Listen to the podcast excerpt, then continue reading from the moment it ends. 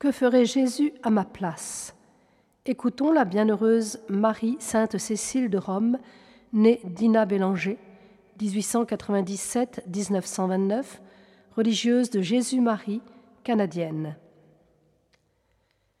La Trinité d'amour cherche des âmes pour se donner à elle avec ses trésors divins.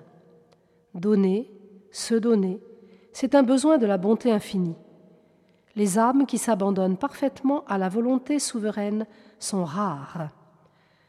Pour que Dieu puisse verser à profusion ses grâces dans une âme humaine, il faut qu'il trouve Jésus vivant en elle.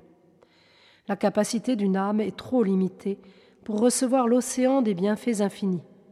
Mais Jésus, l'immensité, substitué au limité, peut satisfaire en quelque sorte le désir immense de son Père céleste.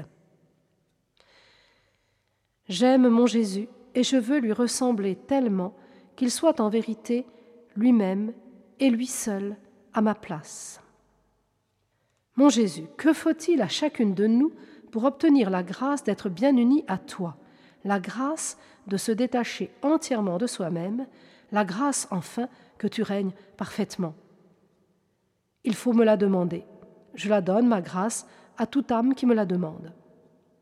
De quelle manière te la demander? Que l'âme me demande simplement la grâce que je règne en elle comme je le veux. Ensuite, mon Jésus, quand tu donnes ta grâce, que faut-il faire? Y correspondre avec beaucoup d'amour. Oui, mon bon Jésus, mais tu sais combien notre faiblesse humaine est grande. Nous tombons souvent, nous manquons bien des fois de correspondre à ta grâce.